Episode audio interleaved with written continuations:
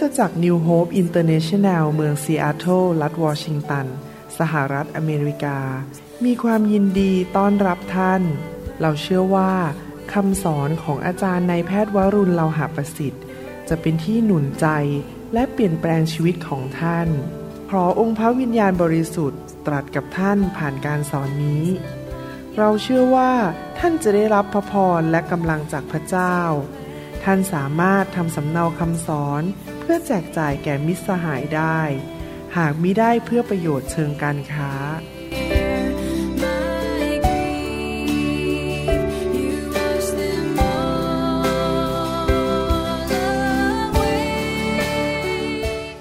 สวัสดีครับพี่น้องดีใจมากที่เรามีโอกาสมาศึกษาพระคัมภีร์ร่วมกัน เรียนรู้วิธีทางของพระเจ้า ผมเชื่อว่าพี่น้องเป็นผู้ที่หิวกระหาย อยากที่จะรู้ ความจริงจากสวรรค์ เมื่อเราทราบความจริง เราจะเป็นไทยและเราจะดำเนินชีวิตที่ถูกต้อง เราจะไม่ทำผิดพลาด เราจะไม่เสียเวลาในชีวิต ผมเชื่อว่าการเรียนรู้เรื่องเกี่ยวกับยุคสุดท้าย และเรื่องชีวิตในชีวิตหน้าที่เราจะไปหลังจากเราจากโลกนี้ไปนี้สำคัญมากนะครับ เพื่อเราจะได้เตรียมตัวที่จะไปสู่สวรรค์ และเกิดอะไรขึ้นที่สวรรค์นะครับ ผมหวังว่าพี่น้องได้ฟังคำสอน สองตอนแรกไปแล้ว และตอนนี้เป็นตอนที่สามเราจะเรียนต่อด้วยกันนะครับ ให้เราร่วมใจกันอธิษฐาน ข้าแต่พระบิดาเจ้า เราขอพระองค์สอนเราผ่านทางพระวิญญาณของพระองค์ ขอพระวิญญาณเจิมพวกเราทั้งหลายสำแดงความจริง และช่วยให้เรารู้จัก วิถีทางของพระองค์ น้ำพระทัยของพระองค์ แผนการของพระองค์มากขึ้นทุกๆวัน เราไม่อยากเป็นผู้ที่ขาดความรู้ เราอยากที่จะรู้ ทางของพระองค์เจ้าและดำเนินชีวิตที่เป็นที่พอพระทยัยถวายเกียรติแด่พระองค์ ขอบพระคุณพระองค์ในพระนามพระเยซูเจ้าเอเมนครับเราจะเรียนต่อเรื่องเกี่ยวกับยุคสุดท้ายนะครับ ซึ่งในภาษาอังกฤษเรียกว่า eschatology คำว่า eschatology นั้น แปลว่า the doctrine of last things คือศาสนาศาสตร์ของสิ่งที่จะเกิดขึ้น ตอนท้ายว่าจะเกิดอะไรขึ้นในโลกนี้และกับมนุษย์นะครับคำว่า eschatology มาจากภาษากรีก คือ eschatos ซึ่งแปลว่าสุดท้าย และ logos ซึ่งแปลว่าคำบรรยายคำว่า eschatology เนี่ยหรือศาสนศาสตร์ยุคสุดท้ายเนี่ยรวมถึงเกี่ยวกับว่าความตายเป็นอย่างไร การกลับเป็นขึ้นมาจากความตายเป็นอย่างไร การ เสด็จกลับมาครั้งที่สองของพระเยซูคริสต์การตัดสินและเส้นปลายทางว่าจะเกิดขึ้นอะไรกับผู้ที่ชอบธรรม และผู้ที่ปฏิเสธพระเจ้า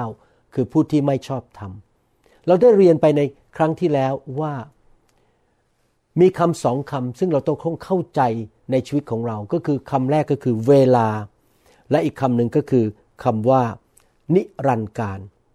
คำว่าเวลาหมายความว่ายังไงครับ หมายความว่ามนุษย์เราเนี่ยมีความจำกัดในเรื่องเวลา และจำกัดในเรื่องสถานที่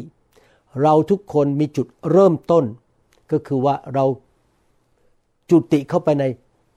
คันของมารดาของเรา แล้วเราก็มีวันเกิดคลอดออกมา นั่นเป็นจุดเริ่มต้นของเราที่พระเจ้าประทานให้กับเรา แล้วเราก็มีเวลาจำกัดในโลกนี้ วันหนึ่งเราจะจากโลกนี้ไป นี่เป็นเวลาในโลก มีจุดเริ่มต้นและมีความตาย แต่อีกคำหนึ่งก็คือ นิรันดร์การ ถึงแม้ว่ามนุษย์จะมีจุดเริ่มต้น แล้ววันหนึ่งต้องตาย แต่มนุษย์จะเข้าไปสู่นิรันดร์การ แต่พระเจ้าของเรานั้นเป็นพระเจ้าแห่งนิรันดร์พระเจ้าไม่มีจุดเริ่มต้น และไม่มีจุดจบ เรามีจุดเริ่มต้น แต่เรามีนิรันดร์หลังจากจากโลกนี้ไป มนุษย์ทุกคน เกิดขึ้นมาในโลกวันหนึ่ง แล้วก็ดำเนินชีวิตไปเรื่อยๆ และในที่สุดจากโลกนี้ไป และจะอยู่นิรันดร์การ อยู่นิรันดร์การในสวรรค์ หรืออยู่นิรันดร์การในนรกบึงไฟ เราทุกคนมีเวลาจำกัดในโลกนี้ ตั้งแต่วันที่เราเกิดขึ้นมาจนถึงวันที่เราเสียชีวิตจากโลกนี้ไป ลูกหลานของอาดัมและเอวาทุกคน จะต้องมีวันเกิด และวันเสียชีวิต นี่เป็นเวลาที่พระเจ้าประทานให้แก่เราทุกคนในโลกนี้ เพื่อเราจะสามารถกลับมาคืนดีกับพระเจ้า และกลับใจใหม่ หลังจากอาดัมและเอวา ไม่เชื่อฟังพระเจ้า มนุษยชาติก็ทิ้งพระเจ้า พวกเราเกิดมาเราไม่รู้จักพระเจ้า โดยเฉพาะเราซึ่งเป็นคนไทยคนลาวหรือชนชาวเผ่า แต่เราได้ยินข่าวประเสริฐ เราได้ยินเรื่องพระคัมภีร์เรื่องพระเยซู แล้วกลับใจมาเชื่อพระเจ้า และเริ่มพัฒนาความสัมพันธ์กับพระเจ้า และเริ่มรับใช้พระเจ้า เพื่อเตรียมชีวิตของเราไปอยู่ในนิรันดร์การในสวรรค์สำหรับคนที่ปฏิเสธพระเจ้า ปฏิเสธพระเยซู เขาจากโลกนี้ไป และเขาจะไม่ได้ไปที่สวรรค์ แต่ไปที่นรกบึงไฟ ขณะที่เราอยู่ในโลกใบนี้ เราจำเป็นจะต้องกลับใจใหม่ทุกๆวัน เชื่อฟังพระเจ้า เดินกับพระเจ้าด้วยความเชื่อด้วยความรัก มนุษย์ทุกคนนั้นมีวันที่จะต้องเสียชีวิต และมีเวลาจำกัดในโลก และไม่มีใครรู้เลยว่าเราจะอยู่ในโลกนี้นานเท่าไหร่ เมื่อประมาณสองสัปดาห์ที่แล้ว ผมมีโอกาสพบเพื่อนหมอคนหนึ่งซึ่งเป็นหมอผ่าตัดลำไส้นะครับ รู้จักกันมานานมากนะครับ ประมาณเกือบ30 ปี เรียนจบที่มหาวิทยาลัยเดียวกันในอเมริกานี้ แล้วผมก็บอกว่าผมจะเกษียณแล้ว แล้วเราก็คุยกันประมาณ 10 นาที ผมบอกผมจะเกษียณแล้ว เพราะว่าเป็นเวลาแล้วที่ผมจะต้องให้เวลากับพระเจ้ามากขึ้น ให้เวลากับภรรยามากขึ้น และนอกจากนั้น ผมไม่รู้ว่าผมจะอยู่ในโลกนี้ไปอีกกี่วัน กี่เดือนกี่ปี ผมไม่อยากจะมานั่งทำงานเป็นหมอไปตลอด ผมอยากจะทุ่มเทเวลาให้กับพระเจ้า พอสัปดาห์ต่อมาพบเพื่อนคนนี้เขาบอกว่า คุณรู้ไหม ที่คุณพูดเนี่ยทำให้ผมตัดสินใจเกษียณเหมือนกันเลิกเป็นหมอ ภรรยาดีใจมากเลย เขาอายุรุ่นราวคราวเดียวกับผม แล้วก็ทำงานมานานมาก เพราะเขาตระหนักแล้วว่าเรามีเวลาจำกัดในโลกนี้ และเราจะต้องรู้ว่าอะไรเป็นสิ่งที่สำคัญในชีวิตของเราในช่วงเวลาต่างๆนะครับ เมื่อเวลาที่เรามีอยู่ในโลกนั้นจบลง มนุษย์ทุกคนก็จะถึงการเสียชีวิต และเวลาแห่งการทดสอบ เวลาแห่งการกลับใจนั้น ก็จะจบลงนิรันดร์การ เราไม่สามารถเรียกเวลานั้นกลับมาได้ และเราจะเข้าไปสู่อีกสถานะหนึ่ง หรือสภาพอีกสภาพหนึ่ง ซึ่งเป็นสภาพนิรันดร์การ และเราจะมีจุดหมายปลายทางว่าเราจะไปที่ไหน หลังจากวันที่เราเสียชีวิต ลมหายใจหยุดนั้น จุดหมายปลายทางของเราว่าเราจะอยู่ที่ไหนนิรันดร์การนั้น ได้ถูกกำหนดไว้เรียบร้อย เปลี่ยนไม่ได้ และไม่มีใครสามารถเปลี่ยนได้ ด้วยเหตุผลนี้เอง ขณะที่เรายังมีชีวิตยังมีลมหายใจ หัวใจยังเต้นอยู่ นั้นเราควรจะตอบสนองต่อการทรงเรียกของพระเจ้า ก็คือกลับใจจากความบาป ยอมรับพระคุณของพระเจ้าที่ผ่านมาทางพระเยซูคริสต์เพื่อเราจะได้รับความรอด และเราเริ่มพัฒนา ความสัมพันธ์กับพระองค์ เดินกับพระองค์ด้วยความเชื่อ ด้วยความรัก ด้วยความเชื่อฟัง รับใช้พระองค์สร้างอาณาจักรของพระองค์ เพื่อเราจะได้ไปพบพระองค์ในสวรรค์ และเราจะได้รางวัลมากมาย และมีคฤหาสน์ใหญ่ในสวรรค์ นี่เป็นเวลาจำกัดที่เรามีในโลกนี้ มนุษย์ทุกคนต้องประสบความตายหรือการเสียชีวิต เพราะความตายนั้นก็คือเป็นผลของความบาปที่มีอยู่ในชีวิตของมนุษย์ มนุษย์ทุกคนคาดหวังว่าวันหนึ่งจะต้องเสียชีวิต และทุกคนก็กลัวตาย ความตายคืออะไรครับ ความตายคือการที่วิญญาณและจิตใจของเราแยกออกจากร่างกายนี้ และร่างกายนี้ก็กลับไปเป็นผงคลีดิน ความตายไม่ได้หมายความว่าเป็นการหยุด หรือการสิ้นสุดความเป็นมนุษย์ของเรา ที่จริงความตายก็คือการเข้าไปอีกประตูหนึ่งผ่านประตูนั้นเข้าไปสู่นิรันด์ สำหรับผู้ที่ชอบธรรม ยอมกลับใจจากความบาป รับความชอบธรรมของพระเจ้านั้น หลังจากที่เขาตายแล้วเขาจะเข้าสู่นิรันด์ในสวรรค์ แต่สำหรับผู้ที่ปฏิเสธพระเยซูไม่ยอมกลับใจจากความบาป ก็ต้องไปจ่ายค่าความบาป เข้าสู่ความตายครั้งที่สองก็คือในนรกบึงไฟจะต้องถูกตัดสินนะครับ พี่น้องครับวิญญาณของเรา และจิตใจของเราที่อยู่ร่วมกับวิญญาณ ภาษาอังกฤษใช้คำว่า physical body คือร่างกาย soul ก็คือจิตใจ ความคิดอารมณ์ และวิญญาณ spirit นั้น physical body หรือร่างกายจะกลับไปเป็นดินแแต่วิญญาณและจิตใจของเราอยู่ด้วยกัน และไม่มีวันที่จะสูญหายไป ไม่มีวันที่จะถูกทำลายและอันตรธานหายไป แต่จะอยู่ไปนิรันดร์การ ดังนั้นเราจะต้องเข้าใจว่า หลังจากชีวิตในโลกนี้ เราจะเข้าสู่อีกมิติหนึ่งฝ่ายวิญญาณ ซึ่งเป็นเรื่องนิรันดร์การ ผมอยากจะพูดถึงผู้เชื่อก่อนว่า เมื่อเรามาเชื่อพระเจ้านั้น จากโลกนี้ไปหลังจากที่เราเสียชีวิต และหมดลมหายใจ วิญญาณเราออกมานั้น เราจะเข้าไปสู่ชีวิตนิรันดร์และเราแต่ละคนก็จะมีรางวัลในสวรรค์ ไม่เท่ากัน พระเจ้าของเรายุติธรรม เมื่อเราเชื่อในพระเจ้ากลับใจจากความบาปดำเนินชีวิตที่ถูกต้องกับพระเจ้า เราจะพบพระเจ้าวันหนึ่งในสวรรค์ พระบิดาและองค์พระเยซูคริสต์หลังจากที่เราตายจากโลกนี้ไป เราจะไปยืนอยู่ต่อหน้าพระเจ้าในสวรรค์ และที่สวรรค์นั้นเราจะได้พบคนมากมายที่ พระเจ้ากล่าวในพระคัมภีร์ อาจจะพบญาติของเรา ผมจะพบคุณแม่ของผม เพราะคุณแม่ของผมกลับใจเป็นคริสเตียนก่อนท่านเสียชีวิต และท่านจากโลกนี้ไป ผมจะได้พบคุณแม่ จะได้พบอาจารย์เปาโล ได้พบกษัตริย์ดาวิดได้พบอับราฮัมโมเสสได้พบคนต่างๆ และผมหวังว่าผมจะได้พบพี่น้องด้วยวันหนึ่ง และเราจะสามัคคีทำกันที่นั่น คุยกันที่นั่นนมัสการพระเจ้าร่วมกันที่นั่น เราแต่ละคนจะได้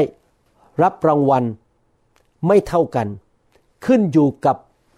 การที่เรารับใช้พระเจ้าหรือการทำงานให้พระเจ้าต่างๆกัน มนุษย์ทุกคนวันหนึ่งต้องยืนอยู่ต่อหน้าพระบัลลังก์ของพระเจ้า และมนุษย์ที่ไม่กลับใจจะถูกตัดสินและบอกว่านี่คือความบาปที่เจ้าทำเจ้าแก้ตัวไม่ได้ เจ้าโกหก เจ้าโกง เจ้านินทา เจ้า คอร์รัปชันเจ้าทำนู่นทำนี่ ดังนั้นไม่มีข้อแก้ตัวมีหลักฐานบันทึกไว้ เขาก็ต้องถูกตัดสินไปอยู่นรกบึงไฟตลอดนิรันดร์การสำหรับพวกเราที่เป็นผู้เชื่อนั้น วันหนึ่งเรายืนอยู่ต่อหน้าพระเจ้า แล้วเราจะถูกตัดสินแต่ไม่ใช่ตัดสินลงโทษไปตกนรก แต่ตัดสินว่าเราจะมีรางวัลมากเท่าไหร่ในสวรรค์ เหตุผลที่เราไม่ต้องไปตกนรก ก็เพราะว่า พระเยซูได้จ่ายค่าความบาปให้เราแล้ว พระองค์รับความตายบนไม้กางเขนแทนเรา เราไม่ต้องไปตายครั้งที่สองในนรก เรารับการยกโทษบาป พระเยซูรับความบาปของเราไป รับการลงโทษไปจากชีวิตของเรา แต่ว่าคำถามว่าแล้วเราจะมีบ้านใหญ่เท่าไหร่ในสวรรค์ เราจะมีรางวัลมากมายเท่าไหร่ในสวรรค์ ก็ขึ้นกับว่าเรารับใช้พระเจ้าด้วยแรงจูงใจด้วยท่าทีอย่างไร เราสัตย์ซื่อแค่ไหนเราเอาจริงเอาจังในการดำเนินชีวิตเพื่อขยายอาณาจักรของพระเจ้ามากแค่ไหน พระองค์ทรงบันทึกไว้ทุกอย่าง ถึงการกระทำของเราขณะที่เราอยู่ในร่างกายนี้ และเมื่อเราตายไปแล้ว จะมีสองสิ่งที่เกิดขึ้นในนิรันดร์การ หลังจากที่เวลาหรือภาษาอังกฤษเรียกว่า time T I M E ที่ผมพูดตอนต้นๆคำสอนบอกว่า เวลามันจบแล้ว วันเกิดถึงวันตายในโลกใบนี้ เมื่อมาถึงจุดนั้นจบแล้ว จะมีสองสิ่งที่จะเกิดขึ้นกับมนุษย์ทุกคน ก็คือว่าพอสิ้นลมหายใจและตาย จะไม่มีการเปลี่ยนแปลงอะไรได้ว่า มนุษย์คนนั้น จุดหมายปลายทางไปอยู่ที่ไหน จะไม่มีมนุษย์คนใดเปลี่ยนได้ ไม่มีทูตสวรรค์ผู้ใดเปลี่ยนได้ จุดหมายปลายทางเขาจะอยู่ที่ไหน และจุดหมายปลายทางของเขา ขึ้นอยู่กับความเชื่อ และการดำเนินชีวิตของเขา ถ้าเขาเชื่อในพระเยซูกลับใจเชื่อฟังพระเจ้า destiny D E S T I N Y destiny หรือจุดหมายปลายทาง นิรันดร์ของเขาคือสวรรค์สถาน แต่สำหรับผู้ที่ไม่กลับใจดำเนินชีวิตด้วยความบาป เขาจะไปอยู่ที่ destiny อีกอันหนึ่งจุดหมายปลายทางอันหนึ่ง ก็คือนรกบึงไฟ นิรันดร์การ ผมขอเตือนพี่น้องนะครับ พระเยซูเตือนในหนังสือ Matthew บทที่ 7 บอกว่า ไม่ใช่ทุกคนที่เรียกเราว่าพระองค์เจ้าข้าพระองค์เจ้าข้าจะได้เข้าแผ่นดินสวรรค์ ถ้าพี่น้องอ้างตัวเป็นคริสเตียนแต่ดำเนินชีวิตที่ไม่เชื่อฟังกฎบัญญัติของพระเจ้า ยังโกงยังเจ้าชู้ยังทำอะไรที่ไม่ถูกต้องพระเจ้าอาจจะบอกว่าเราไม่รู้จักเจ้า นั่นคือสิ่งแรกจุดหมายปลายทาง ประการที่สองคือ รางวัลนิรันดร์ในสวรรค์ เมื่อท่านหมดลมหายใจ วันนั้นจะเป็นวันที่รางวัลของท่านที่กำหนดไว้ในสวรรค์นั้น ไม่สามารถเปลี่ยนได้อีกแล้ว ท่านเตรียมชีวิตของท่านที่จะไปรับรางวัลขณะที่อยู่ใน time T I M E คือเวลาในโลกนี้ ว่าท่านทำอะไรให้กับพระเจ้า ท่านมีแรงจูงใจอะไรแก่พระเจ้า ในการรับใช้ต่อหน้าพระพักของพระเจ้า ดังนั้นมีสองสิ่งนะครับ จุดหมายปลายทางขึ้นอยู่กับความเชื่อและลักษณะชีวิต อีกอันหนึ่งก็คือรางวัลในสวรรค์ขึ้นอยู่กับว่าท่านทำอะไรในโลกนี้ ท่านเชื่อฟังพระเจ้ามากแค่ไหน รับใช้พระเจ้ามากแค่ไหน และมีแรงจูงใจอะไรแมทธิวบทที่ 20 ข้อ1ถึงข้อ 16 บอกว่า เพราะว่าแผ่นดินสวรรค์เป็นเหมือนเจ้าของสวนคนหนึ่ง ที่ออกไปจ้างคนงานเพื่อสวนองุ่น ของตนตั้งแต่เวลาเช้าตรู่เมื่อตกลงกับคนงานวันละเดนาริอันแล้ว ก็ใช้ไปทำงานในสวนองุ่น นี่คือเช้าตรู่นะครับ ตั้งแต่จะห้าโมงหกโมงเช้าพอเวลาประมาณเก้าโมง เจ้าของสวนก็ออกไปอีก เห็นบางคนยืนอยู่ว่างๆกลางตลาด จึงพูดกับเขาทั้งหลายว่าพวกท่านก็ไปทำงานในสวนองุ่นด้วยเถิด เราจะให้ค่าจ้างแก่ท่านตามสมควร แล้วพวกเขาก็พากันไป พอเวลาเที่ยง เวลาบ่ายสามโมงเจ้าของสวนก็ออกไปอีก และทำเหมือนเดิม ประมาณห้าโมงเย็นก็ออกไปอีกครั้งหนึ่งและพบพวกหนึ่งยืนอยู่ จึงพูดกับเขาทั้งหลายว่า พวกท่านยืนอยู่ว่างๆที่นี่ทั้งวันทำไม เขาทั้งหลายตอบว่า เพราะว่าไม่มีใครจ้างพวกเรา เจ้าของสวนบอกว่า ท่านก็จงไปทำงานในสวนองุ่นด้วยเถิด เมื่อถึงเวลาพบค่ำเจ้าของสวนสั่งผู้จัดการว่าไปเรียกพวกคนงานมา แล้วให้ค่าจ้างแก่พวกเขา เริ่มจากพวกสุดท้ายจนถึงพวกแรก พวกที่มาทำงานเวลาประมาณห้าโมงเย็นนั้นได้ค่าจ้างคนละหนึ่งเดนาริอัน พวกแรกที่มาจากเช้าตรู่นะครับพูดถึง จึงคิดว่าเขาจะได้มากกว่านั้น แต่ก็ได้คนละหนึ่งเดนาริอันเหมือนกัน เมื่อพวกเขารับเงินแล้วก็บ่นต่อว่าเจ้าของสวน พวกสุดท้ายทำงานแค่ชั่วโมงเดียว แต่ท่านกลับให้ค่าจ้าง พวกเขาเท่ากับเราที่ทำงานตรากตรำกลางแดดตลอดวัน เจ้าของสวนก็ตอบคนหนึ่งในพวกนั้นว่า เพื่อนเอ๋ยเราไม่ได้โกงท่านเลย ท่านตกลงกับเรา วันละหนึ่งเดนาริอันไม่ใช่หรือ รับค่าจ้างของท่านไปเถิด เราต้องการจะให้กับคนสุดท้ายนี้เท่ากับท่าน เราจะใช้เงินทองของเราตามใจเราไม่ได้หรือทำไมท่านอิจฉาเมื่อเราใจดี อย่างนั้นแหละ คนที่เป็นคนสุดท้ายจะกลับเป็นคนแรก และคนที่เป็นคนแรกจะกลับเป็นคนสุดท้าย ผมจะสรุปอุปมาอุปไมยที่พระเยซูตรัสในตอนนี้ว่าอย่างนี้นะครับหนึ่งก็คือ พระเจ้าเป็นจอมเจ้านายของเรา พอเรากลับใจมาเชื่อพระเจ้า เราเป็นสาวกและเป็นผู้รับใช้ของพระองค์ พระองค์ปรารถนาให้เรามีส่วนในการทำสวนของพระองค์ก็คือนำคนเข้ามามากมาย และปลูกต้นไม้ก็คือนำคนมารับเชื่อมากมายในสวนของพระองค์ และพระองค์ในที่สุดจะประทานรางวัลให้แก่ทุกคนที่ทำงานให้แก่อาณาจักรของพระองค์ ผู้ที่ตัดสินว่า เราแต่ละคนจะได้รับรางวัลมากแค่ไหน เมื่อเราจากโลกนี้ไป หรือวันที่พระเยซูทรงเสด็จกลับมาตัดสินโลกนี้ ถ้าเรายังไม่เสียชีวิต ก็คือพระองค์ พระองค์ตัดสินว่าเราจะได้รางวัลมากแค่ไหน พระองค์ทรงยุติธรรม พระองค์ทรงเมตตา พระองค์ใจดี พระองค์ทรงทราบทุกสิ่งทุกอย่างว่า เราแต่ละคนรับใช้หนักแค่ไหน สัตย์ซื่อแค่ไหน เอาจริงเอาใจ ในการรับใช้มากแค่ไหน เราทำดีที่สุดมากแค่ไหน เรามีแรงจูงใจอะไร เรามีท่าทีอย่างไรในใจหรือ attitude คือท่าทีในใจอย่างไร พระองค์รู้หมดทุกอย่างทุกคนไม่มีใครปกปิดพระองค์ได้ พระองค์เป็นผู้ตัดสินที่ยุติธรรม บางคนอาจจะรับใช้มาก่อนผม ต้องสิบปีเป็นสอบอผมเพิ่งมารับเชื่อ ผมเพิ่งมาเป็นสอบอได้ไม่นาน แต่พระเจ้าอาจจะให้รางวัลผมมากกว่าคนนั้นที่มาก่อนผมเขากลับเป็นคนสุดท้าย เพราะเขารับใช้เพื่อเงิน เพื่อจะมีบ้านใหญ่ๆเพื่อจะมีตำแหน่งมีชื่อเสียง เพราะแรงจูงใจของเขาไม่ถูกต้อง หรือว่าเขารับใช้แบบไม่ขยันขันแข็ง แบบเกลียดค้านเช้าชามเย็นชาม แต่ผมมาที่หลังรับใช้แค่สามปีแล้วจากโลกนี้ไปอีกคนหนึ่งรับใช้มาก่อน ผมต้องยี่สิบปี แต่ผมเอาจริงเอาจังทำดีที่สุดเตรียมคำสอนดีที่สุด เชื่อฟังพระเจ้าทุกเรื่องไม่ดื้อกับพระเจ้า พระเจ้ามองทุกสิ่งทุกอย่าง ดังนั้นเราไม่ควรอิจฉาใคร ห้ามอิจฉาพี่น้องคนอื่น ที่เขามาที่หลัง แต่เขาได้รางวัลมากกว่าเรา หรือพระเจ้าอวยพรมากกว่าเรา เราควรที่จะพิจารณาตัวเองและกลับใจ และตัดสินใจว่าฉันจะทำดีที่สุด ฉันจะรักษาใจของฉัน ฉันจะขยันขันแข็ง ฉันจะสัตย์ซื่อในการรับใช้ ฉันจะเชื่อฟังพระเจ้า ฉันจะมีแรงจูงใจที่ถูกต้อง ฉันจะไม่ มีแรงจูงใจที่ผิด ทุกคนทำส่วนของตัวเอง อย่าเปรียบเทียบตัวเรากับคนอื่นนะครับ พี่น้องหนึ่งโครินธ์บทที่3ข้อ11ถึง15 บอกว่า เพราะว่าใครมาวางรากอื่นอีกไม่ได้แล้ว นอกจากที่จะวางไว้แล้วคือพระเยซูคริสต์หมายความว่ายังไงครับ ในการดำเนินชีวิตของเรา เราจะเป็นสามีที่ดี เป็นพ่อที่ดี เป็นผู้รับใช้ที่ดี เป็นนักเทศที่ดี รับใช้พระเจ้าอะไรก็ตาม รากฐานของเราวางอยู่บนพระเยซูพูดง่ายว่าเราไม่ได้รับใช้เพื่อเงิน เราไม่ได้รับใช้เพื่อตำแหน่ง เพื่อชื่อเสียง ผมเลี้ยงลูกดูแลภรรยาก็เพื่อนนำลูกและภรรยามารักพระเยซู และ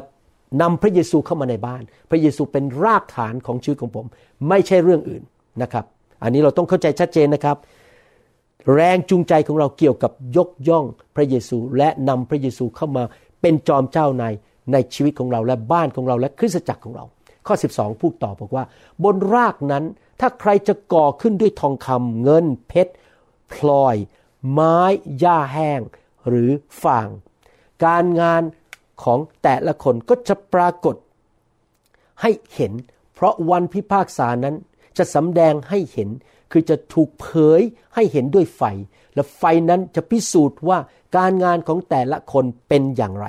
ถ้าการงานของใครที่ก่อขึ้นทนอยู่ได้ก็คือเป็นเพชรพลอย เป็นเงินเป็นทองคำ ไฟเผามันไม่สลายไปมันยังอยู่ได้มันทนมาก คนนั้นก็จะได้บำเหน็จ แต่ถ้าการงานของใครถูกเผาไม่ไปก็คือเป็นหญ้าเป็นฟางเป็นไม้ คนนั้นก็จะได้รับความสูญเสีย ส่วนตัวเขาเองจะรอดแต่เหมือนดังรอดจากไฟ พระคัมภีร์ตอนนี้พูดถึงไฟอีกประเภทหนึ่งนะครับ มีไฟทั้งหมด 4 ประเภท ไฟประเภทที่หนึ่งคือ ไฟแห่งพระวิญญาณบริสุทธิ์ ที่มาล้างเอาท่าทีที่ไม่ดีออกไป แรงจูงใจที่ไม่ดีออกไป เราจะได้รับใช้พระเจ้าอยู่กับพระเจ้าแบบถูกต้องแบบบริสุทธิ์สองคือไฟนรกสามคือไฟแห่งความยากลำบากเพื่อมาทดสอบความเชื่อของเราสี่คือไฟที่พระบัลลังก์ของพระเจ้า วันหนึ่งพวกเราทุกคนที่เป็นคริสเตียนที่เป็นผู้เชื่อเป็นสาวกของพระเยซู จะยืนอยู่ต่อหน้าพระบัลลังก์ของพระองค์ และไฟของพระองค์จะมาพิสูจน์ แรงจูงใจท่าทีของเราในใจ ว่าเรารับใช้พระเจ้าด้วยแรงจูงใจอะไร ถ้าเรารับใช้พระเจ้าด้วยแรงจูงใจที่ถูกต้อง ด้วยท่าทีที่ถูกต้อง ด้วยความประพฤติ ด้วยลักษณะชีวิตไลฟ์สไตล์ที่ถูกต้อง เราจะเป็นเหมือนเพชรดินจินดา เหมือนทองเหมือนเงิน แล้วเมื่อเราเข้าไปในสวรรค์เราจะมีรางวัลมากมาย แต่ถ้าเรารับใช้พระเจ้าเพื่อชื่อเสียงเพื่อตำแหน่งเพื่อเงินทอง เอาเปรียบเอารัดสมาชิกอยู่ พื่อผลประโยชน์ของตัวเอง แรงจูงใจเราผิดเราก็จะเป็นเหมือนไม้เหมือนฟางที่จะถูกเผา เรารอดจากไฟนรกก็จริง เราไม่ต้องไปตกนรก เหมือนดังรอดจากไฟก็คือไฟนรก แต่เราจะเข้าในสวรรค์ และไม่มีรางวัลมากมายในสวรรค์ เรารับใช้ก็จริง แต่รางวัลเราไม่มีมากมาย พี่น้องครับ เมื่อเรารับใช้พระเจ้าเราอยู่เพื่อพระเจ้า พระเจ้าจะทรงทดสอบหัวใจของเรา พระองค์อยากให้เรากลับใจ พระองค์จะทดสอบว่าใจเรารับใช้พระเจ้าด้วยท่าทีอะไร และพระองค์จะสำแดงและพระองค์อยากให้เรากลับใจที่รับใช้องค์พระเยซูคริสต์ด้วยท่าทีที่ถูกต้อง ด้วยแรงจูงใจที่ถูกต้อง และเมื่อวันหนึ่งมาถึงจุดที่โลกนี้จบลง เราจะยืนอยู่ต่อหน้าพระองค์ และเราจะได้รับรางวัลมากแค่ไหนตามพระสัญญาของพระองค์ในความเป็นผู้ชอบธรรมนั้น ก็แล้วแต่พระองค์จะตัดสินด้วยความชอบธรรมสำหรับผู้ที่ดำเนินชีวิตที่ไม่ชอบธรรม ก็จะถูกตัดสิน ให้ถูกลงโทษในบึงไฟนรกนิรันดร์การ นรกมีจริง บึงไฟนรกมีจริง เขาจะถูกตัดสินลงไปในบึงไฟนรก นี่เป็นเหตุผลหนึ่งที่ผม อธิษฐานเผื่อญาติพี่น้อง อธิษฐานเผื่อเพื่อนผู้ร่วมงานให้เขากลับใจให้ตาใจเขาเปิดออก กลับใจมาเชื่อพระเจ้า ผมอธิษฐานเผื่อสมาชิกว่าจะไม่มีใครแม้แต่คนเดียว ที่วันหนึ่งยืนอยู่ต่อหน้าพระเยซู และพระเยซูบอกเราไม่รู้จักเจ้าเลย เจ้าเป็นผู้ที่ทำการชั่วไม่เชื่อฟังเรา ผมเชื่อนะครับว่าตามหลักพระคัมภีร์ไม่ใช่ทุกคนที่เรียกตัวเองว่าเป็นคริสเตียนแล้วไปคริสตจักร จะได้ไปสวรรค์ ผมไม่เชื่อว่าอย่างนั้น จะมีคนที่ไม่ได้ไปสวรรค์ ดังนั้นผมถึงต้องสอนหนักมาก ผมสอนแรงมาก ผมเอาจริงมากเพราะผมไม่อยากให้คริสเตียนไทยลาวและชนชาวเผ่าในยุคนี้นั้น ต้องพลาดและตกใจวันนั้นพอไปยืนอยู่ต่อหน้าพระเจ้าอ้าวฉันไม่ได้ไปสวรรค์ฉันคิดว่าฉันเป็นคริสเตียน นี่เป็นเหตุผลหนึ่งที่ผมเป็นห่วงคริสเตียนจำนวนหนึ่งในโลกที่ฟังคำสอนที่มาจากต่างประเทศบอกว่า พระคุณของพระเจ้าล้นเหลือจะดำเนินชีวิตยังไงก็ได้ ไม่ต้องไปโบสถ์แล้วเดี๋ยวนี้ไม่ต้องรับใช้ ไม่ต้องใช้ของประทาน เกลียดสอบอด้วยซ้ำไป ผมสังเกตคนที่ฟังคำสอนประเภทนี้ที่มาจากอีกประเทศหนึ่งนะครับ ผมไม่ค่อยเอ่ยชื่อ ไม่ค่อยชอบหน้าผมแม้แต่คนเดียว ทุกคนเกลียดผมหมดเลย เพราะผมสอนให้กลับใจเอาจริงเอาจังกับพระเจ้าพวกนี้เขาเดินหนีผมหมดเขาเลิกคบผมหมดเลย เพราะว่ามันตรงข้ามกับคำสอนที่บอกว่า สบายสบายอยู่ไปเรื่อยๆทำบาปพระเจ้าก็มีพระคุณยกโทษให้ พี่น้องเขากำลังถูกหลอก และเขาอาจจะไม่ได้ไปสวรรค์ ทุกคนจะต้องพบการตัดสิน ปัญญาจารย์บทที่ 11ข้อ9บอกว่า โอ้เยาวชน จงเปรมปรีในวัยหนุ่มสาวของเจ้า และให้จิตใจของเจ้าทำตัวเจ้าให้ร่าเริง ในวัยหนุ่มสาวของเจ้า เจ้าจงดำเนินชีวิตตามจิตใจของเจ้า และตามที่ตาของเจ้าเห็นควร แต่จงรู้เถิดว่า เพราะทุกอย่างเหล่านี้พระเจ้าทรงนำเจ้าเข้ามาถึงการพิพากษา ข้อพระคัมภีร์ตอนนี้พูดถึงสองประการ ประการที่หนึ่งก็คือที่สำคัญที่ผมจะเน้นคือ ทุกคนต้องถูกพิพากษาโดย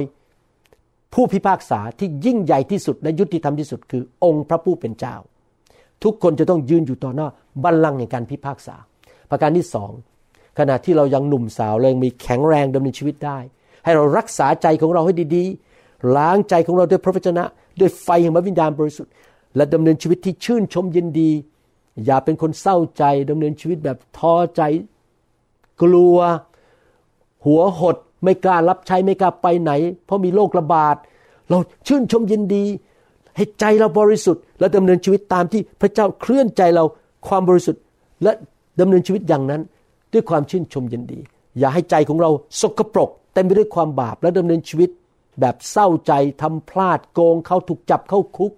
มีปัญหาอะไรต่างๆ เพราะใจเราไม่บริสุทธิ์ทำตามใจเรา แล้วเราดำเนินชีวิตแบบเศร้าใจ เพราะถูกพึกภาคษาในโลกและในโลกหน้าด้วย พี่น้องต้องระวังใจนะครับ ขอพระวิญญาณบริสุทธิ์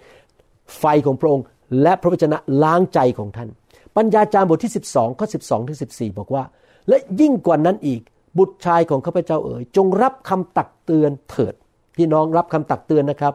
อย่ากโกรธผมถ้าผมสอนแรงและตักเตือนพี่น้อง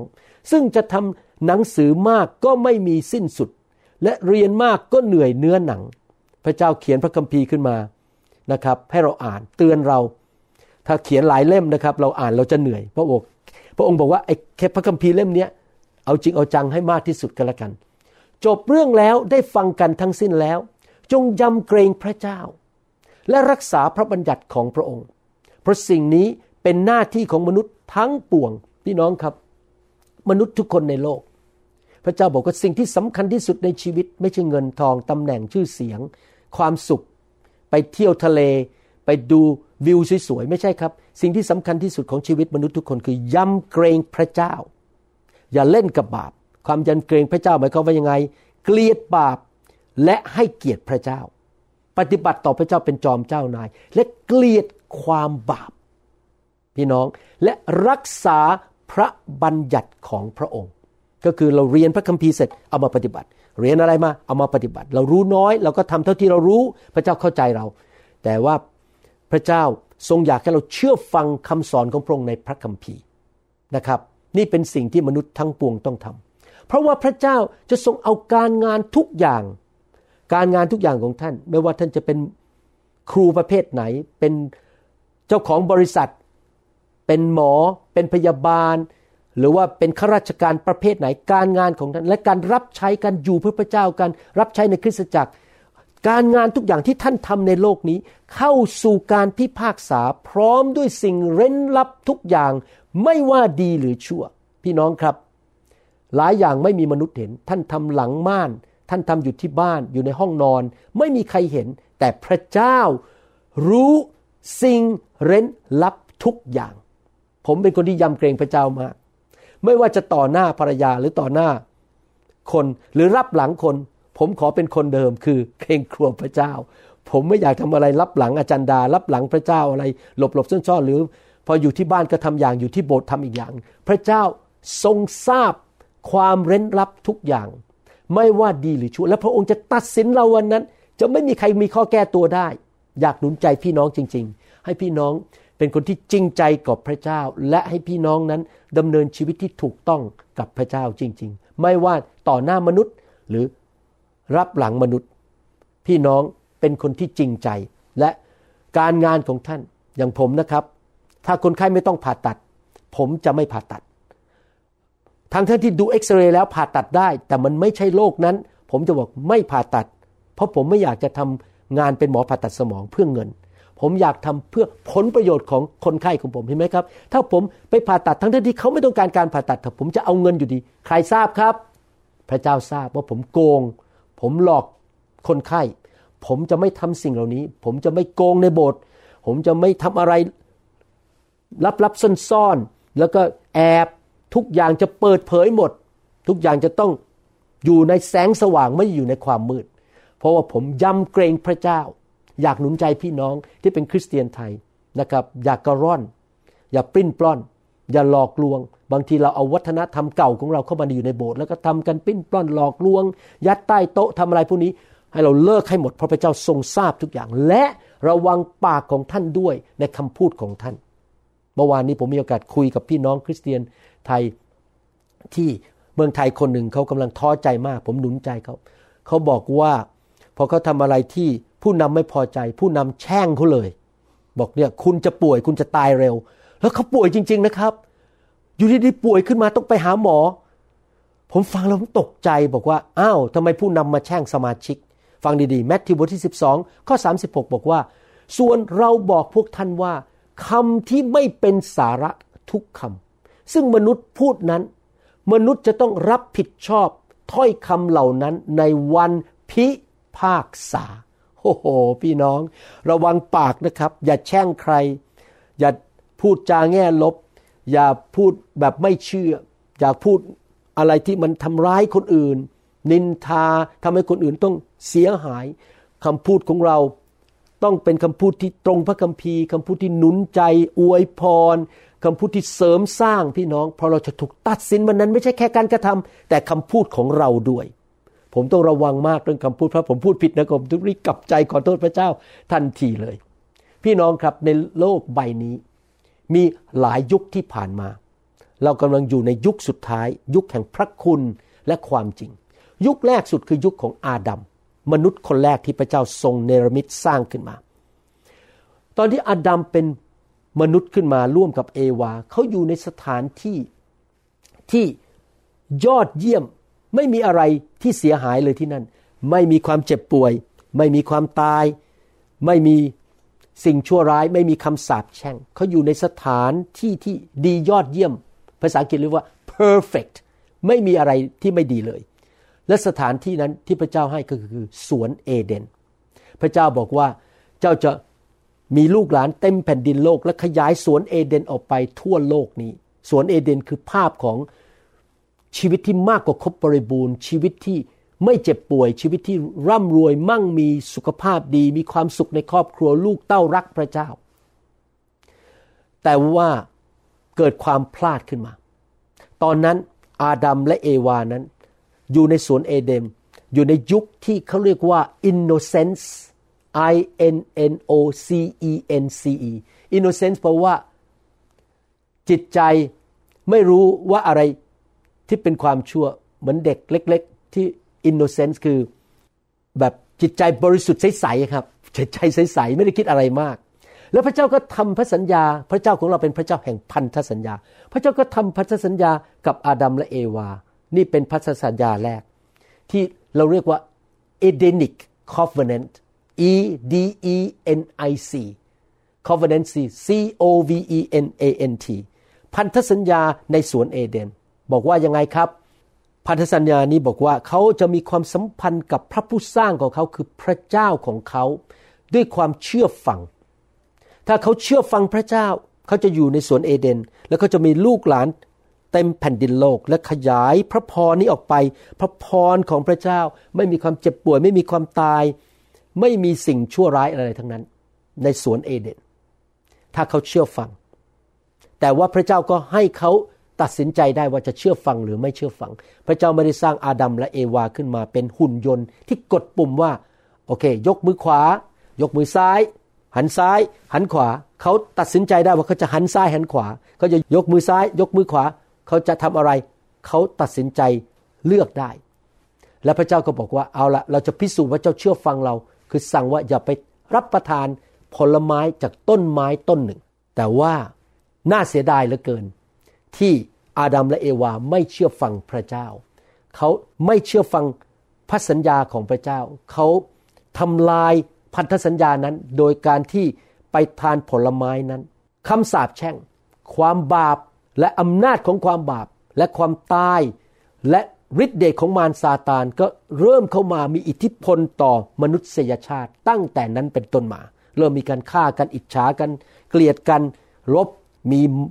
คำสาปแช่งมีอุทกภัยโรคภัยไข้เจ็บ ผมเชื่อว่าโรคระบาดตอนนี้โควิด -19 เนี่ยเป็นผลของความบาปนะครับ เป็นการสาปแช่งที่คนตายมากมายในโลกนี้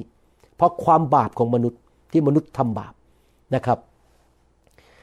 และวิธีที่จะหลุดออกจาก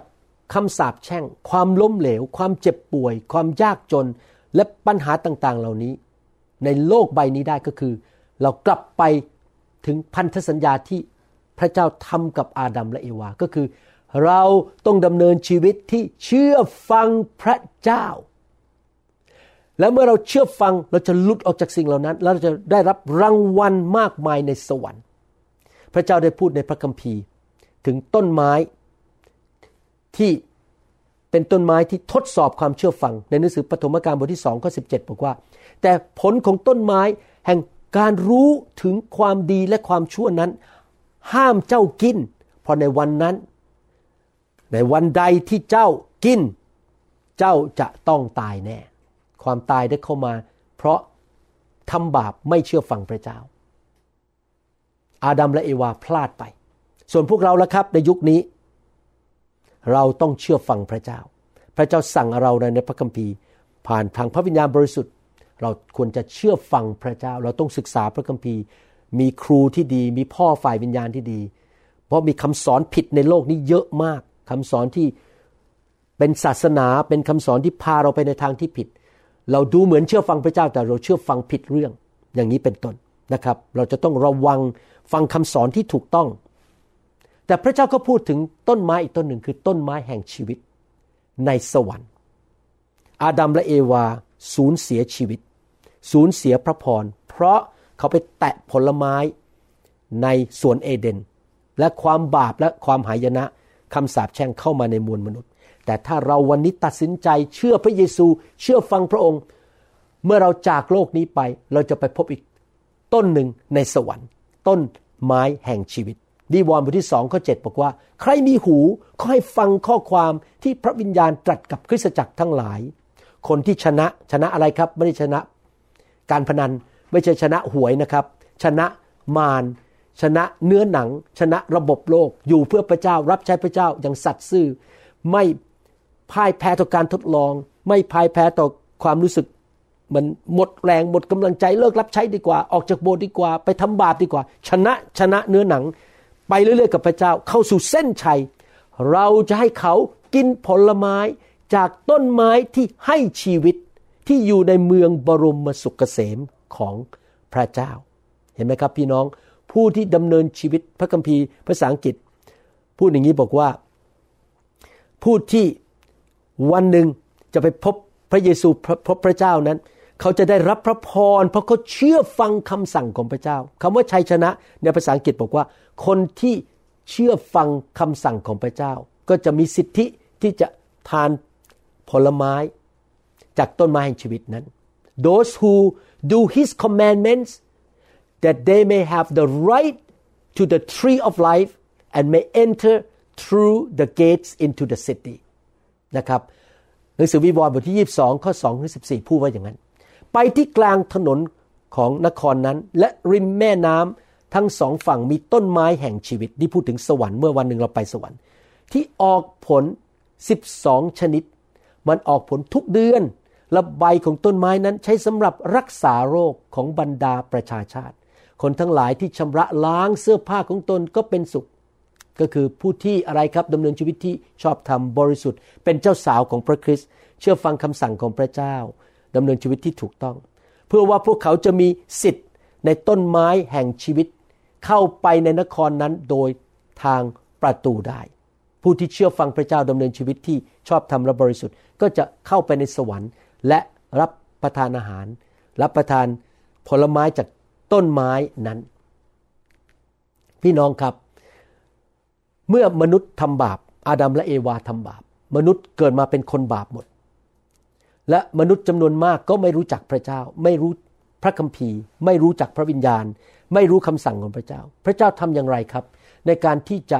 ช่วยให้มนุษย์นั้น มารู้จักพระเจ้า วิธีของพระเจ้าก็คือ พระเจ้าใส่มโนธรรมเข้าไปในใจของมนุษย์ทุกคน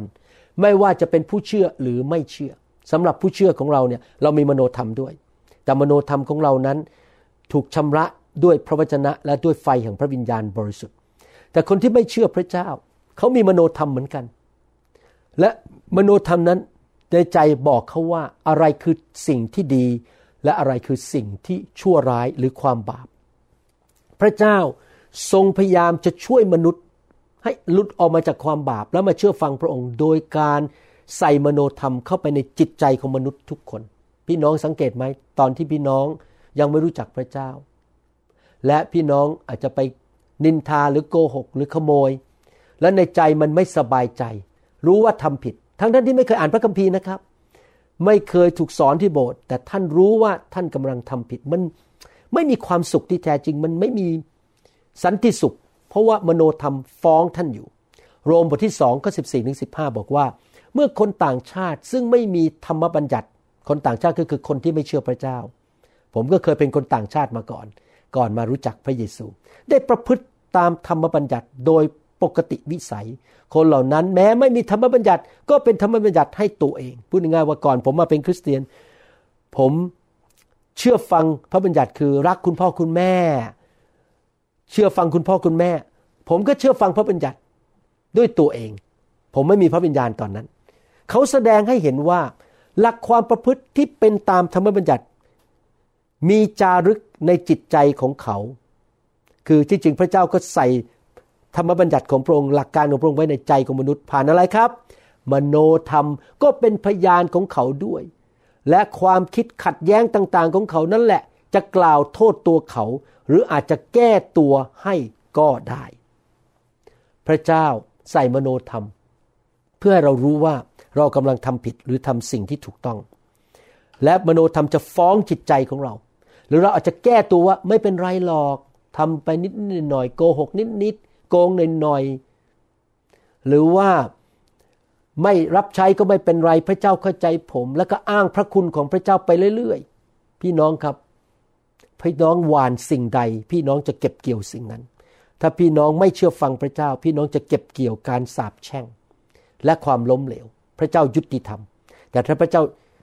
ทรงเห็นว่าพี่น้องเชื่อฟังและรักษามโนธรรม และเชื่อฟังพระบัญญัติ พระเจ้าจะอวยพรพี่น้องลงไปถึงพันชั่วอายุคน เราพูดถึงพันธสัญญาที่พระเจ้าทำกับอาดัมและเอวาในสวนเอเดมหลังจากนั้นมนุษย์กลายเป็นคนบาป พระเจ้าก็เลือกผู้ชายคนหนึ่งขึ้นมาปลดปล่อยคนของพระเจ้าลูกหลานของอับราฮัมอิสอักและยาขอบที่เรียกว่าชาวอิสราเอลออกจากความเป็นทาสในประเทศอียิปต์ผู้ชายคนนี้ชื่อว่าโมเสสแล้วพระเจ้าก็ทำพันธสัญญาอีกกับโมเสสเรียกว่า Mosaic Covenant M O S A I C พระเจ้าทำพันธสัญญากับพวกเขาที่ภูเขาซีนาย และบอกให้เขาว่านี่คือพันธสัญญาที่เจ้าจะต้องสร้างพระพลา สร้างพระนิเวศของเรา มีปุโรหิต มหาปุโรหิต มีการถวายสัตว์เป็นเครื่องสัตวบูชา ไถ่บาปให้คนทุกปี มีงานเฉลิมฉลอง มีเทศกาลต่างๆ แล้วมีกฎบัญญัติที่พระเจ้าให้กับคนของพระเจ้าในยุคนั้นผ่านโมเสส นี่เป็นพันธสัญญาอีกอันหนึ่งที่พระเจ้าทำกับมนุษย์ในยุคต่อมา ในยุคช่วงโมเสส และพันธสัญญานี้อยู่ไปเรื่อยๆ จนถึงพระเยซูเสด็จมาครั้งแรกในโลกนี้มาบังเกิดในโลก แล้วก็ไปเรื่อยๆ ถึงยุคพระคัมภีร์ที่พวกสาวกสร้างคริสตจักรในยุคแรก และ ในตอนนั้นก็มีคนยิวมากมายที่ต่อต้านพระเยซู และ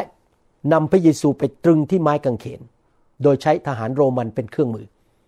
พี่น้องครับในตอนนั้น พระเจ้าก็ทรงตัดสินคนที่ไม่เชื่อฟังพระองค์และทำร้ายพระเยซู โดยการส่งทหารโรมันเข้ามา เข้ามาทำร้ายเมืองเยรูซาเล็ม และฆ่าชาวยิวเป็นจำนวนมากในยุคนั้น เขาถูกลงโทษ โดยพระเจ้ามีศัตรูเข้ามาคือทหารโรมัน แต่ว่ารางวัลสำหรับผู้ที่เชื่อในยุคนั้น ที่พระเจ้าเตือนเขาก่อนว่า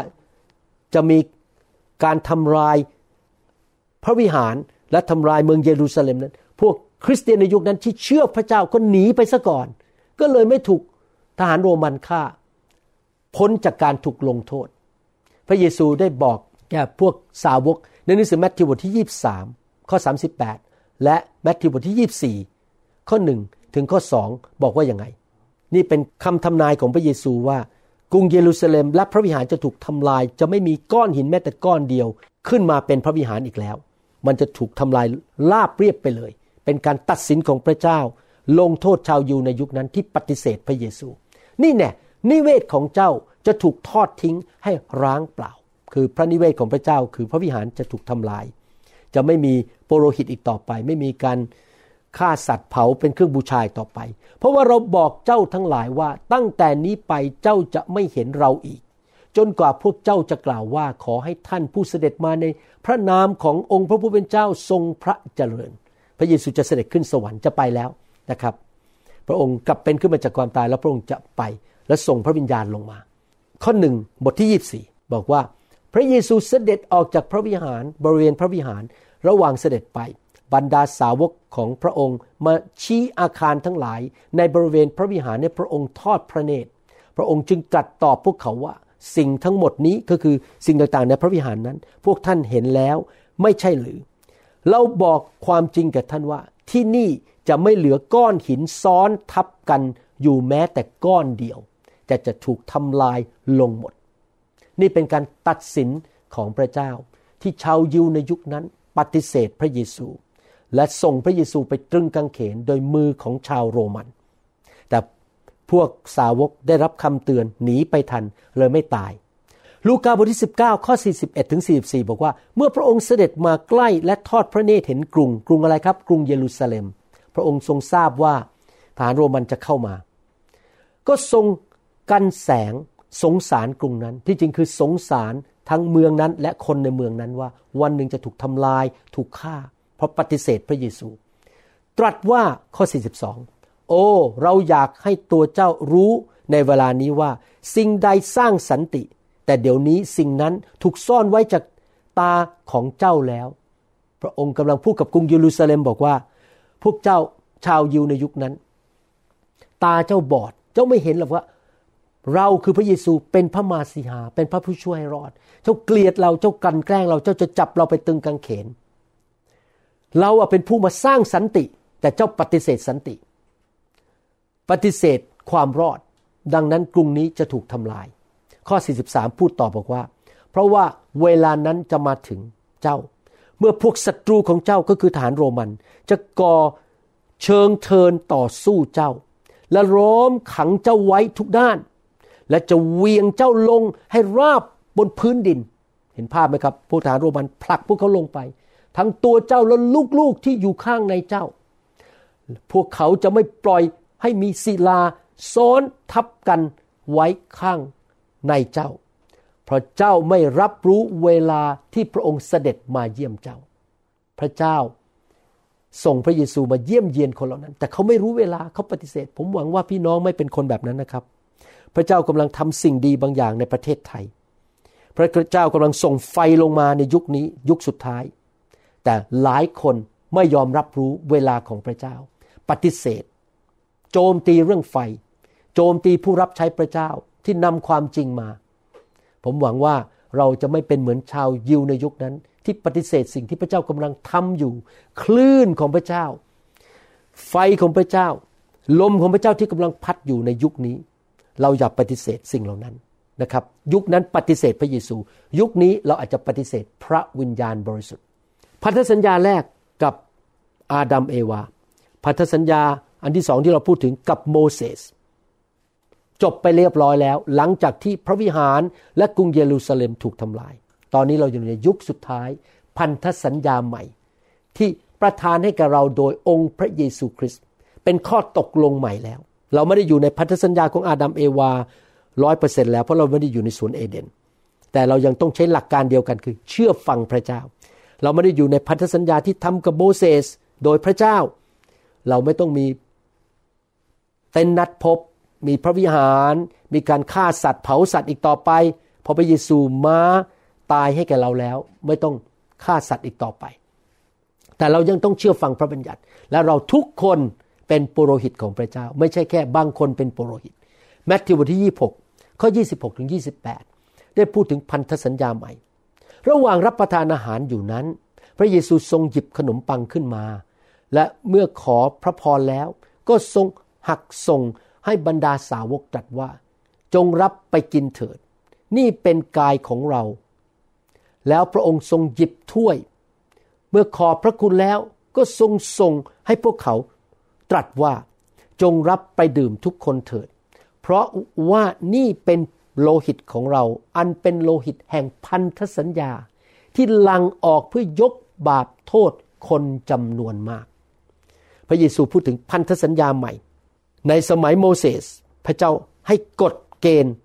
ธรรมบัญญัติต่าง ๆ ที่เขาต้องทำตามธรรมบัญญัติ แต่ในยุคนี้เป็นไม่ใช่ยุคของธรรมบัญญัติ เป็นยุคแห่งพระคุณและความจริง พระเยซูมาประทานความจริงให้กับเราว่า เราต้องทำอย่างไรในชีวิต อยู่อย่างไร และพระเจ้าก็ประทานพระคุณให้กับเรา โดยการที่พระเยซูเป็นพระคุณ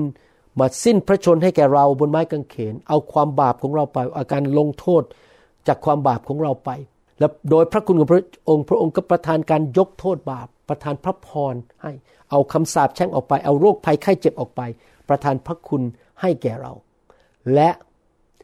พระองค์ประทานพระคุณโดย ให้พระวิญญาณแก่เรา ให้ไฟแก่เรา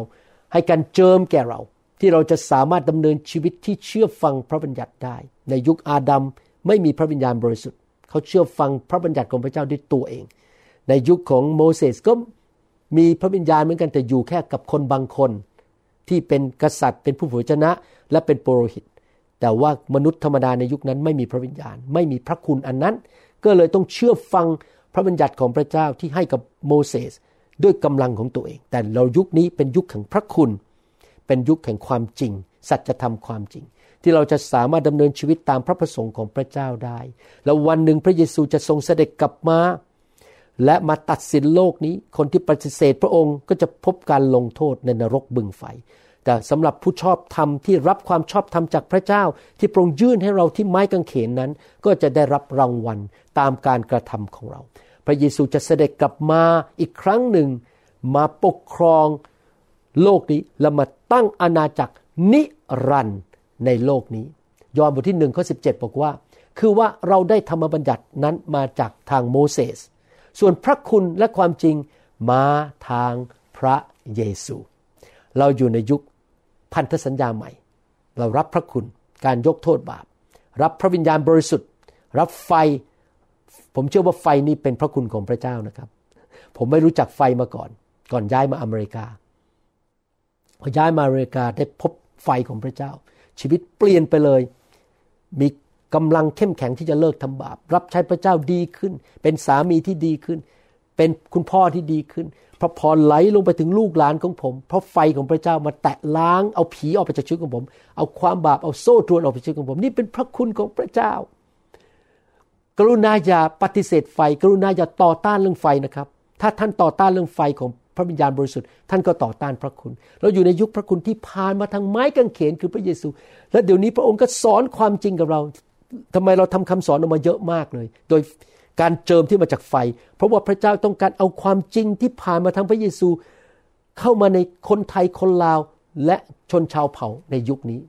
เรามาพบความจริงของทางของพระเจ้าผ่านทางพระเยซูที่ทัสบทที่สองข้อสิบอกว่า เพราะว่าพระคุณของพระเจ้าที่นำไปถึงความรอดได้ปรากฏแก่คนทั้งปวงแล้ว พี่น้องครับ พระคุณของพระเจ้าปรากฏแล้วคือองค์พระเยซูมาเกิดในโลก และพระวิญญาณมาแตะเราทำให้เราพูดภาษาแปลกๆได้ และ รับไฟของพระเจ้าได้ เราจะได้รับความรอดจากผีร้ายวิญญาณชั่วคำสาปแช่ง โรคภัยไข้เจ็บอะไรต่างๆ นานา ตั้งแต่ผมมาอยู่ในไฟสุขภาพผมดีขึ้นมาก การเงินการทองดีขึ้น เพราะไฟของพระเจ้านำความรอดเข้ามาสู่ชีวิตของผม สดุดีบทที่ร้อยสี่สิบห้าข้อสิบสามบอกว่า อาณาจักรของพระเจ้าเป็นอาณาจักรนิรันดร์ราชอาณาจักรของพระองค์ เป็นราชอาณาจักรนิรันดร์ และการครอบครองของพระองค์ดำรงอยู่ตลอดทุกชั่วชาติพันธุ์ พระยาเวทรงซื่อสัตย์ตามพระวจนะทั้งสิ้นของพระองค์ และทรงเมตตา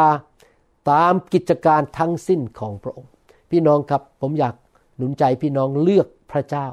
อย่าเลือกรับใช้มารเพราะท่านจะเป็นส่วนหนึ่งของอาณาจักรนิรันดร์แล้ววันหนึ่งพระเยซูจะเสด็จกลับมาตัดสินโลกนี้ และ พระองค์จะมาตั้งอาณาจักรนิรันดร์ผมขออยู่ฝ่ายพระเยซู ผมอยากจะรับใช้พระเจ้าในอาณาจักรนิรันดร์เหตุผลที่ผมทำงานหนักมากเพื่อคริสตจักรและเพื่ออาณาจักรของพระเจ้า เพราะผมกำลังสร้างสิ่งที่จะอยู่ไปนิรันดร์การผ่านโดยพระคุณของพระเจ้า อาชีพหมอของผมจะหยุดลงวันหนึ่ง วันหนึ่งโรงพยาบาลจะไม่มี วันหนึ่งจะไม่มีบริษัทโบอิงบริษัท Microsoft วันหนึ่งบริษัทต่างๆ ในโลกจะหยุดไป แต่ว่าอาณาจักรของพระเจ้าจะอยู่ไปนิรันดร์การ ให้เราลงทุนลงแรงใช้เวลาของเรา ใช้เงินของเรา ใช้ความสามารถ สติปัญญาและทุกสิ่งที่พระเจ้าประทานให้เราสร้างอาณาจักรที่อยู่ไปนิรันดร์การดีไหมครับ สร้างคริสตจักรนำคนมารับเชื่อ สร้างสาวกอยู่เพื่อพระเจ้า อย่าอยู่ เพื่อแค่สิ่งของในโลกนี้ ขอบคุณพระเจ้าที่พระเจ้าประทานงานให้กับเรา ประทานสิ่งดีกับเรา เพื่อเราจะมีกินมีอยู่ แล้วก็มีเงินใช้ แต่ว่าสิ่งเหล่านี้จะหมดไปหนึ่งทิโมธีบทที่หนึ่งข้อสิบเจ็ดบอกว่า พระมหากษัตริย์ ผู้ทรงดำรงอยู่นิรันดร์ผู้ทรงเป็นองค์อมตะ และไม่ทรงปรากฏแก่ตา ผู้เป็นพระเจ้าแต่เพียงองค์เดียวขอพระเกียรติและพระสิริจงมีแด่พระองค์ซืบซืบไปเป็นนิจ เอเมน พระเจ้าของเราเป็นพระเจ้านิรันดร์และพระองค์จะเป็นกษัตริย์นิรันดร์ให้เราอยู่เพื่อกษัตริย์ของเราดีไหมครับ ให้เราเลือกในทางที่ถูกว่าเราจะดำเนินชีวิตในโลกเพื่ออะไร เพื่อสวรรค์ดีกว่า เพื่ออาณาจักรของพระเจ้า เพื่อพระเยซูดีไหมครับ ใช่เรายังทำมาหากินเรายังไปทำงานเป็นครูเป็นนักธุรกิจ แต่ว่าเราทำทุกสิ่งทุกอย่างเพื่ออาณาจักรของพระเจ้า วันหนึ่งเราจะไปพบจุดที่จะต้องมีการตัดสิน สำหรับคริสเตียนตัดสินว่าจะรับรางวัลมากแค่ไหนสำหรับผู้ที่ไม่เชื่อจะถูกตัดสินว่า เขาจะถูกลงโทษในนรกบึงไฟ และวันหนึ่งพวกเราทุกคนจะต้องไปยืนอยู่ต่อหน้าพระบัลลังก์ของพระเจ้าสำหรับคริสเตียนเราจะยืนอยู่ต่อหน้าพระบัลลังก์แห่งการตัดสินของพระเยซูนะครับ ดูข้อพระคัมภีร์บอกว่า 2 โครินธ์บทที่5ข้อ10 บอกว่า เพราะว่าเราทุกคนจำเป็นต้องปรากฏตัวต่อหน้าบัลลังก์ของพระคริสต์เพื่อแต่ละคนจะได้รับสิ่งที่สมกับการกระทำในกายนี้ไม่ว่าจะดีหรือชั่ว พี่น้องตัดสินใจทำดีดีไหมครับ เลิกโจมตีกัน เลิกอิจฉากันทำร้ายกัน เสริมสร้างดีกว่า สร้างคริสตจักร อวยพรพี่น้อง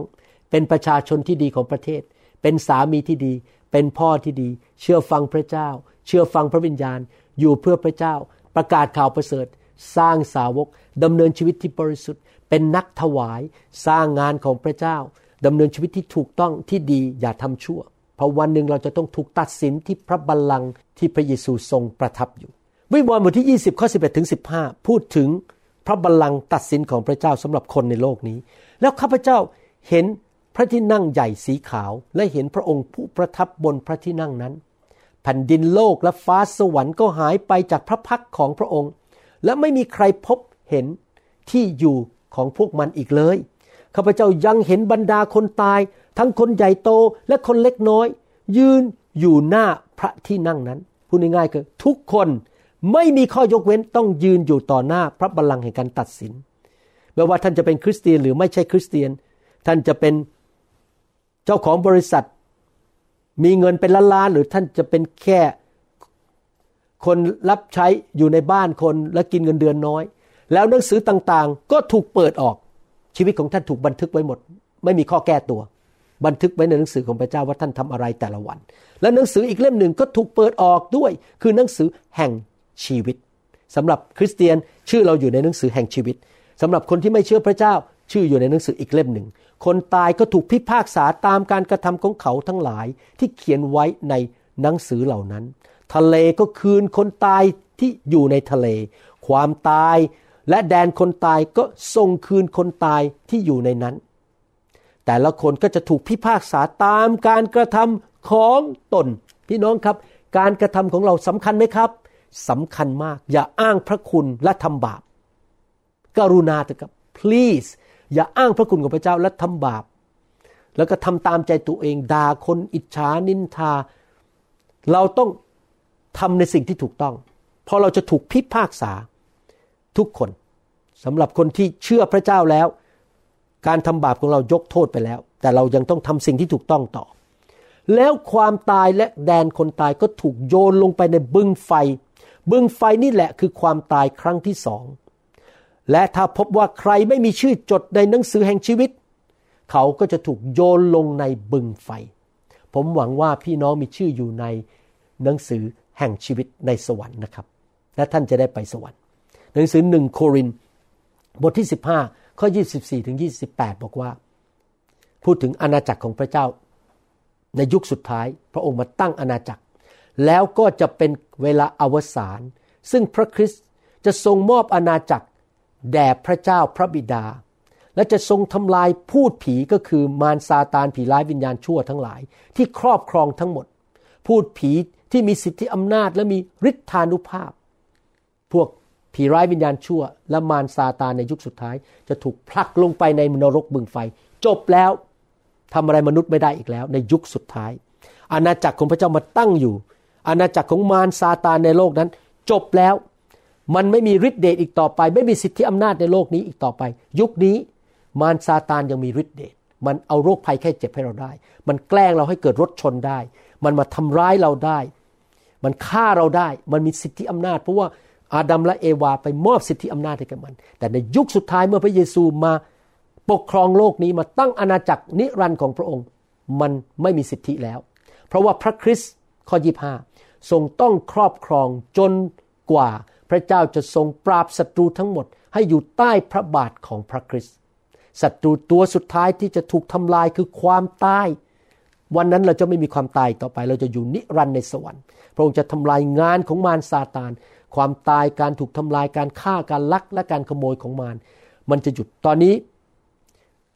มันยังทำงานอยู่ในโลก แต่วันหนึ่งทุกอย่างจะอยู่ใต้พระบาทของพระคริสต์ในยุคนั้น แต่สำหรับเราที่เป็นคริสเตียนที่เรามีพระเยซูเป็นจอมเจ้านาย เรามีสิทธิอำนาจของสวรรค์ในนามพระเยซู และฤทธิ์เดชของพระวิญญาณบริสุทธิ์ เราสามารถใช้ความเชื่อ เอาความบาป เอากำสาปแช่งโรคภัยแค่เจ็บปัญหาในชีวิตลงใต้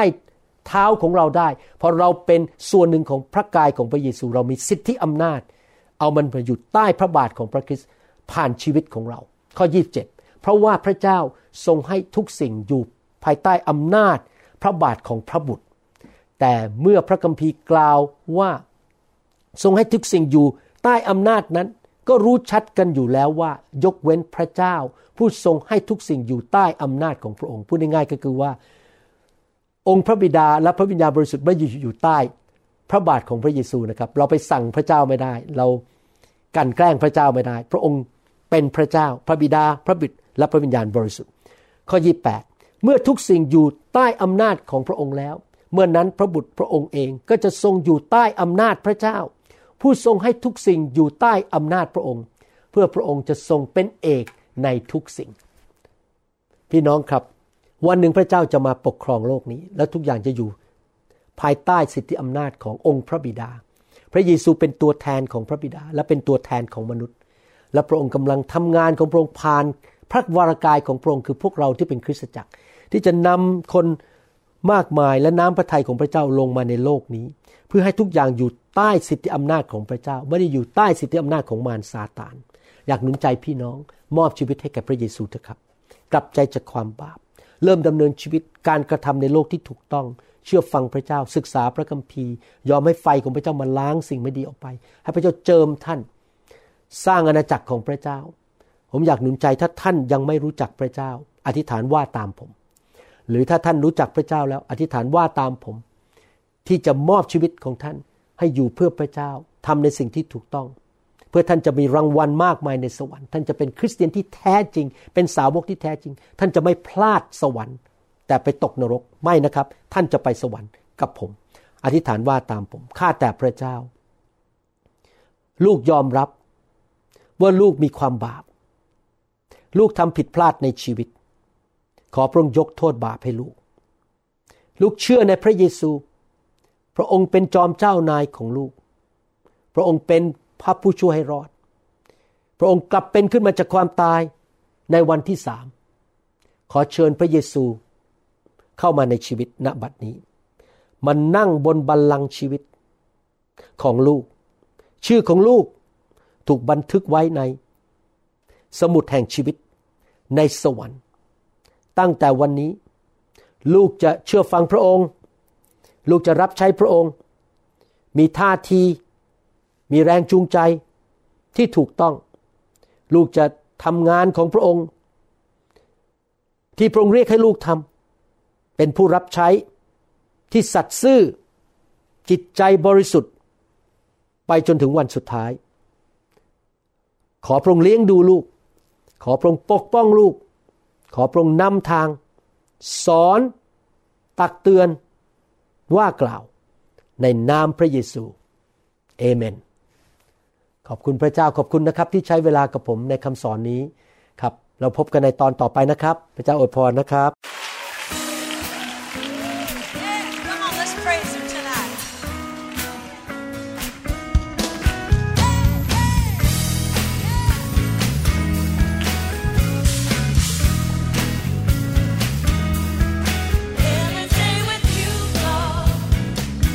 หวังเป็นอย่างยิ่งว่าคำสอนนี้จะเป็นพระพรต่อชีวิตส่วนตัว ชีวิตครอบครัว และงานรับใช้ของท่าน หากท่านต้องการคำสอนในชุดอื่น ๆ หรือต้องการข้อมูลเกี่ยวกับคิดจักรของเรา ท่านสามารถติดต่อได้ที่คิดจักร New Hope International โทรศัพท์ 206 275 1042 หรือ 086 688 9940 ในประเทศไทย อีกทั้งท่านยังสามารถรับฟังและดาวน์โหลดคำเทศนาได้เองผ่านทางพอดแคสต์ด้วย iTunes เข้าไปดูวิธีการได้ที่เว็บไซต์ www.newhope.org หรือเขียนจดหมายมายัง New Hope International Church 10808 South East 28 Street Bayview Washington 98004 สหรัฐอเมริกา หรือท่านสามารถดาวน์โหลดแอปของ New Hope International Church ใน Android Phone หรือ iPhone หรือท่านอาจฟังคำสอนได้ใน www.soundcloud.com